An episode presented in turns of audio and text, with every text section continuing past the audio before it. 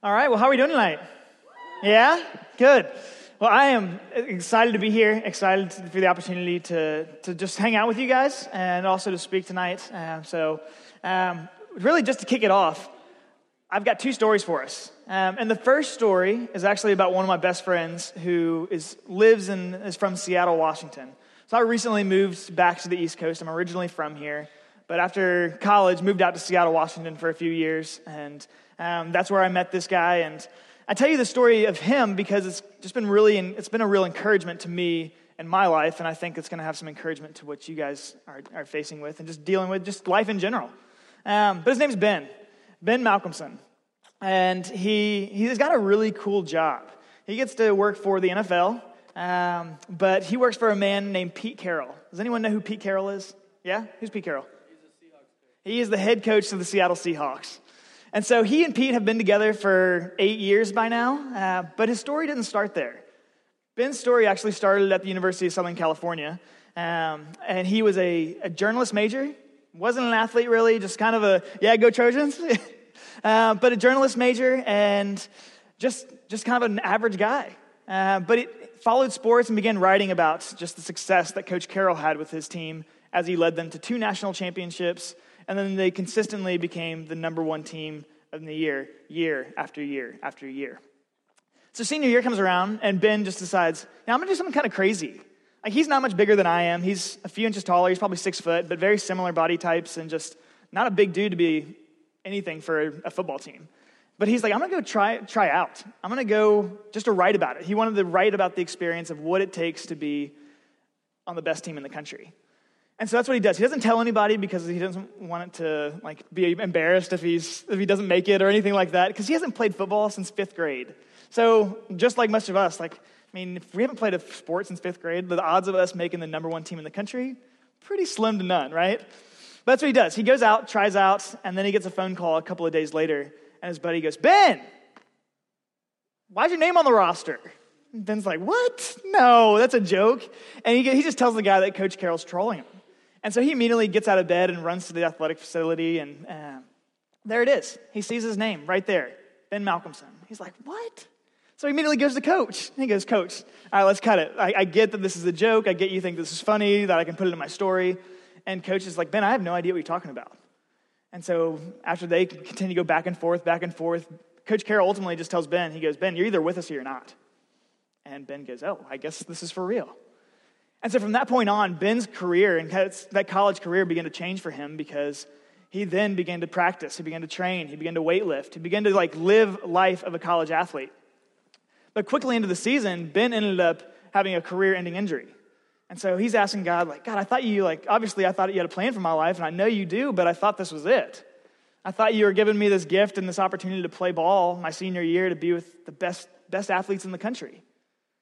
And I feel like I'm on the sidelines right now, not being used for anything. And so the season goes on, and Ben is just kind of struggling with both identity and kind of just thinking through, like, man, what am I here for right now? Like, what's the purpose of being on this team? Because I'm giving so much time to, to this when I'm not actually contributing. So throughout the season, I guess we're getting close to the end of the season. Ben's like, man, I think I got it. I think, I think I know what God wants me to do here. I think I'm going to put a Bible in every single player's locker. They don't know it has to become, it's from me. They don't know that I mean, they can do whatever they want with it, but I mean, it's not too churchy, not too Christiany. It's like, hey, people can do what they want. So that's what he does. Christmas break comes around, and he puts a Bible in everyone's locker, and they all come back and back to the season after Christmas, and, and he walks in that locker room, and people are just angry. I mean, Bibles are torn to pieces. Bibles are in the trash can. People are chucking them out across the room at each other, and just everything you can imagine. Just like Ben's gut just was crushed. It's like, God, I thought this was it. Like, what? Like, what more, what more do you want from me? I thought this is what you wanted me, you had me on this team for. Season goes on. They, the, they win the Rose Bowl, and the very next day, Ben gets another phone call. It's not as exciting as the first call to let him know that he was on the team. This phone call was to notify him that one of his best friends on the team ended up passing away the night before. And so he had a hiking accident where he fell off the cliff, and that was that. And, and Ben immediately thought, man, I missed it. I thought, I thought this is why, maybe, maybe that was why God had me on the, on the team, was to spend more time with, with this guy, to get to know more about his story, to care for him in a way that others weren't. So ben, ben felt that personally, but life goes on. Ben graduated, went on to do his master's degree at USC, began working full time for Pete Carroll. Um, and about three years later, Pete gets the call to go to Seattle. Pete leaves, and about a couple of weeks later, he calls Ben and says, Ben, I got to have you. And Ben's like, There is no way on earth I'm coming to Seattle. I love the beach, I love the weather, I love the sunshine, and all my friends in my life are here in LA. And Pete goes, Ben, I need you. Next thing you know, Ben's packed his bags and headed off to Seattle. A couple of weeks later, a friend from California comes back up that he hasn't seen in a few years. And they're from, they played ball together and just kind of reminiscing on the good times, and they're laughing and they're crying and they're cracking jokes. And his friend goes, Dude, do you remember all those Bibles? And Ben goes, Dude, I, yeah, I'll never forget it because it is not what I had planned. Like, it was just, it totally failed. And, and his friend goes, You have no idea, do you? And Ben gets all serious and he's like, What are you talking about? He goes, I mean, that Bible, that book, that changed, that changed his life. That changed, like the guy, the teammate that had passed away. That, he took that Bible. I know everyone else was throwing in the trash can and like tearing pieces out of page, pages out of the book.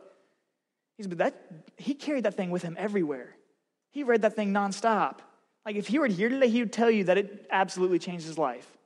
And this is four years after the fact that Ben went through that entire year thinking that like, it's kind of a waste, kind of a waste of his time, his effort, his energy. Like, what on earth? So I tell you that story not to tell you how great Ben is or about an NFL career or what like working for the, the league or anything like that, but to tell you that God is at work in, in lives and parts of our areas of our life that we don't always know. Um, that we don't always get to see the benefits of, and that we have an influence in our own, amongst our own community, amongst our friends, amongst our schools, amongst our sports teams, that we don't always get to see what, what, how that's going to play out. But that's what leads us to our second story, which is going to be in alignment with what Caleb and Ben have been talking about over the last couple of weeks of this idea and this theme of no filter. You see, you guys have been going through this idea, or this story in, in Matthew of the Sermon on the Mount.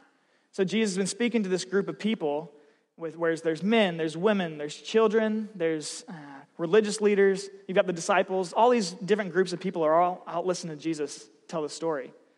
I give this message.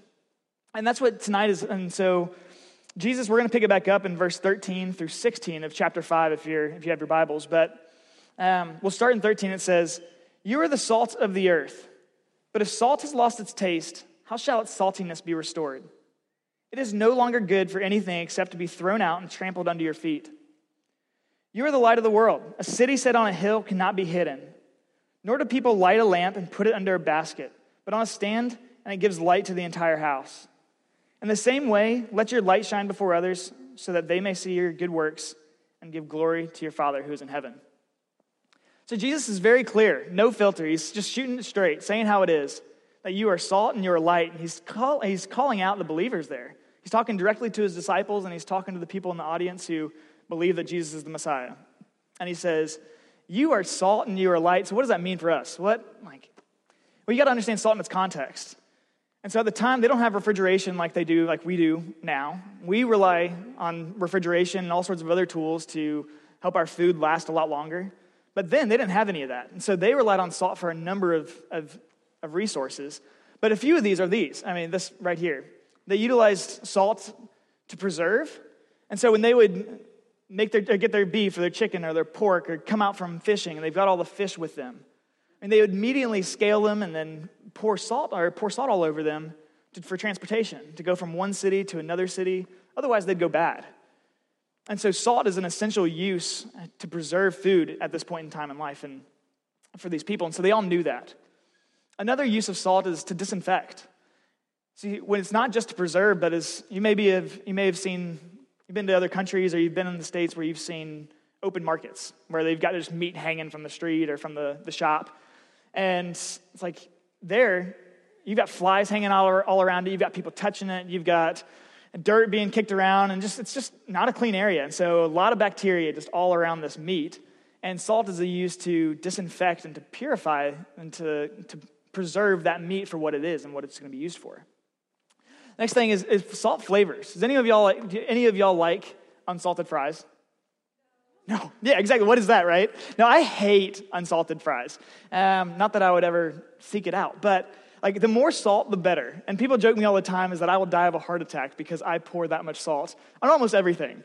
But the purpose of doing so is just that it flavors. It makes it rich. It makes it more enjoyable. It makes it more tasteful to, for allow us to have a better meal.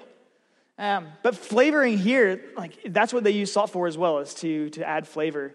But by, by nature of flavoring something, especially salty, it makes you thirsty. It creates, it, you crave thirst, whether that's water or another kind of drink. You have something that like your body just needs fluid to wash down like the dryness that the salt does in your mouth. And so people in the area, and as, as Jesus has given this message, they know that. They, they know the, the tools and the uses of salt. And so Jesus is saying in verse 13, You are the salt of the earth. But if salt has lost its taste, how is its saltiness to be restored? And so this, this, this is a claim, this is identity that's being spoken out saying, You are salt to the believers. And so you're to take these characteristics, you're to take the, the characteristics of preservation, of, you're to preserve truth, you're to be different than that is of what is not salted.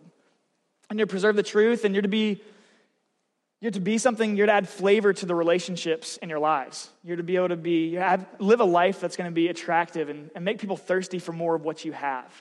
And so that's what Jesus is saying with salt. The second thing he calls out is that you're light. And so if you check out verse 14, Jesus says, You're the light of the world. A city on a hill cannot be hidden, nor do people light a lamp and put it under a basket, but on a stand, and it gives light to the entire house. So we're light. As Jesus says to believers, you are the light of the world. You're a city on a hill that can't be hidden. And so I think just as I think about this, it's like it's very straightforward. Jesus isn't trying to make a really hard metaphor to understand. It's literally, you are light. You are to bring a light into the darkness because you can't have light without darkness, and you can't have darkness without there being a contrast to light. It's like we live in a dark world, and we all know that. And that's what Jesus is calling out, saying, and you are to be different. So let's check out some of the sources of light, or uses of light. First, we see that it takes away darkness. Obviously, if we were to dim down these lights completely, you wouldn't know that anything was going on up here. And so it takes away the darkness. We know that light gives us life. I mean, we rely on the sunshine every single morning to get us up, to live our lives on a, on a regular basis. We also know that sight or light restores sight. I mean, it allows us to be able to see and to, to have vision. And we see that light removes fear. Man, were any of y'all terrified of the dark when you were little? Still am. Yeah, exactly, right? now, I just remember being a little kid and thinking, like, oh, I just know what I have to leave with my door cracked with the hall light on or the bathroom light on because I felt safe that way. I felt safe having a light in the distance that I could know what, what's out there. Um, so you're not alone in that, and I think that's natural because I've never heard anyone ever say, I'm scared of the light, right? It just doesn't happen. Um, so it's natural to be fearful of the dark, and that's when we know that like, bad things often happen more at night or in the dark because you're hidden. Light exposes you. And so that's what Jesus is saying as he's calling you out as believers, saying, and you're not only salt, but you're light. Not only do you add flavor and, and preserve truth, and you're to be a light of, of me. You're reflect a life that comes only from knowing me. And so, as you think about this, as you think about the, the two different metaphors here, the other thing that I think about as I think about light is this metaphor as he talks about the city on a hill. I think immediately think of Cinderella's palace, which is a weird kind of thought, I know, but how many people have been to Disney World? Yeah, okay, good number of us. Have you seen Cinderella's palace? Yeah, it's almost, you can't go to Disney World and not see it because it's the biggest thing down Main Street. And so I'm just picturing, as I'm reading this, this is what came to mind is I'm walking out the street, I'm walking on Main Street, and you've got shops over here, and you've got restaurants over here, and you walk out, and your eyes just immediately, as you look down the street, you see the palace. I mean, you are captivated by what's down there. And especially at night, when, when it's night, I mean, it's not too light out, but you just see all the lights. The castle just lights up with, with all that it has, with the crystals and the diamonds and all the whatever fake or real is there. You've got lights that are just like just blasting this building that just make you think, wow, like, I, I want to go in that. I want to go see what's in there. I want, I want more of that in my life. I just want to go be a part of, I want, like, is there a party down there? You see, you hear music and you want to get in on it. It's like, um, yeah, that's, that's part of what this is. You're a city on a hill that can't be missed. And so, as you can't walk down Main Street and not see Cinderella's palace, Jesus saying you can't go throughout your everyday as a believer and, and not let people know there's something different about you. You have a light inside of you. So, why is that important? Like, why is it that people need to see a difference in us? Well, verse 16 gives us the answer to that, and it says, In the same way, let your light shine before others, so that may, they may see your good works and give your glory and give glory to your Father who is in heaven. So it's all about God. It all goes back to God. I just think about this in regards to just the, the darkness and why light is so important as a reflection of, um, of giving God glory is that we all naturally, I think, want to be good people. Is there anyone in the room that just can't wait to be bad tomorrow? Yeah. Okay. We got okay. We got a few. I, I get you. Um, but for the most part, I don't know too many people who just say, "I can't wait to go to jail. I can't wait just to ruin someone else's life. I can't wait to just mess up as much as possible." I think we naturally is like, "Oh, I'm a good person. Like I lived a good life. I, I, I obey the rules." But if we're doing good just to do good, I think it's as useless as salt that's lost its taste and light that's being hidden. Like as we look at the scripture and look at like Jesus calls out and that metaphor that he's using of salt and light, he's saying, don't, don't lose your salt. Don't, don't hide your light because we live in a dark enough world and to have someone else hiding what you already have doesn't do it any good. And so if you think, if you're in school and you're hanging out with the individual that's just kind of rejected a little bit more often than others, just to, just to be kind, that's great. That's nice of you. But so what? It's like, so doesn't make you any different than the next guy, right? Or the next girl. Like, it really just makes you just a good person. But if you aren't reflecting, it all goes back to the heart. If you aren't reflecting the image of God and the reason and to bring glory to God to do that, people aren't going to actually be able to see a difference in you. They're just going to think that you're just another person. So, as you think about that, I know you guys, as high schoolers, you guys go through a lot. I mean, there's nothing easy about your lives. You know the world is a dark place just as much as I do. You live in the, you see the news, you see the wars break out. You know that families fall apart. You know that, that murder takes place, people cheat, people lie, people steal. I mean, the world is an ugly, ugly place at times. But Jesus isn't surprised by that. And that's the good news, is that even in the time that Jesus is giving this message to the people um, that are listening, I mean, it was like, it was not a pretty picture. And that time in history, it was ugly. But Jesus still says that there's hope, and that's the good news. Regardless of this time that we're in and kind of how messed up our lives are. Like Jesus says that there's hope, and that's the glory of it all because he ultimately says he's the light and he gives a life. And so he says in John 8, verse 12, that I am the light of the world, and he who follows me shall not walk in darkness, but have the light of life. So Jesus says, like very bluntly, with no filter on, it's like, hey, you live in a world of darkness? Well, good, good, good luck because, not good luck, I'm sorry. Um, but it's, it's good news. good news because I have light. And then I have life in that light. And so let's take, for example, the sun and the moon. The sun and the moon are the two natural sources of light in our, in our world. And we rely on the sun for absolutely everything. I mean, without the sun, like we are D E A D dead, right? I mean, there is we rely on the sun for getting up in the morning. We rely on the sun for the nutrition. We rely for our own health, our energy. I mean, everything that we do in life requires the sun. And we know that if the sun was further away, we'd freeze, and if it was anything closer to the earth, we'd burn up. The sun is everything to us. The moon, on the other hand, I mean, it lights up our night sky, but it actually isn't a source of light on its own. I mean, the moon is only a reflection of what the sun gives it. And so without the sun, we're dead. Without Jesus, we have no life. I mean, that's, that's what the scripture says. And so think about this. Think about what this means for, for you and for the way that you live out your salt, that you are salty amongst your communities, amongst your friends, amongst your family, amongst your school teachers, your coaches. Are you light in these places? Because there is a difference. And God says that people are to be able to see the difference. And so, as you look at that analogy, my challenge to you is to think, like, how are you doing with that? As this call to Christians, as believers, like, what, what does that influence look like? Because we all have influence, just like Ben did on his team.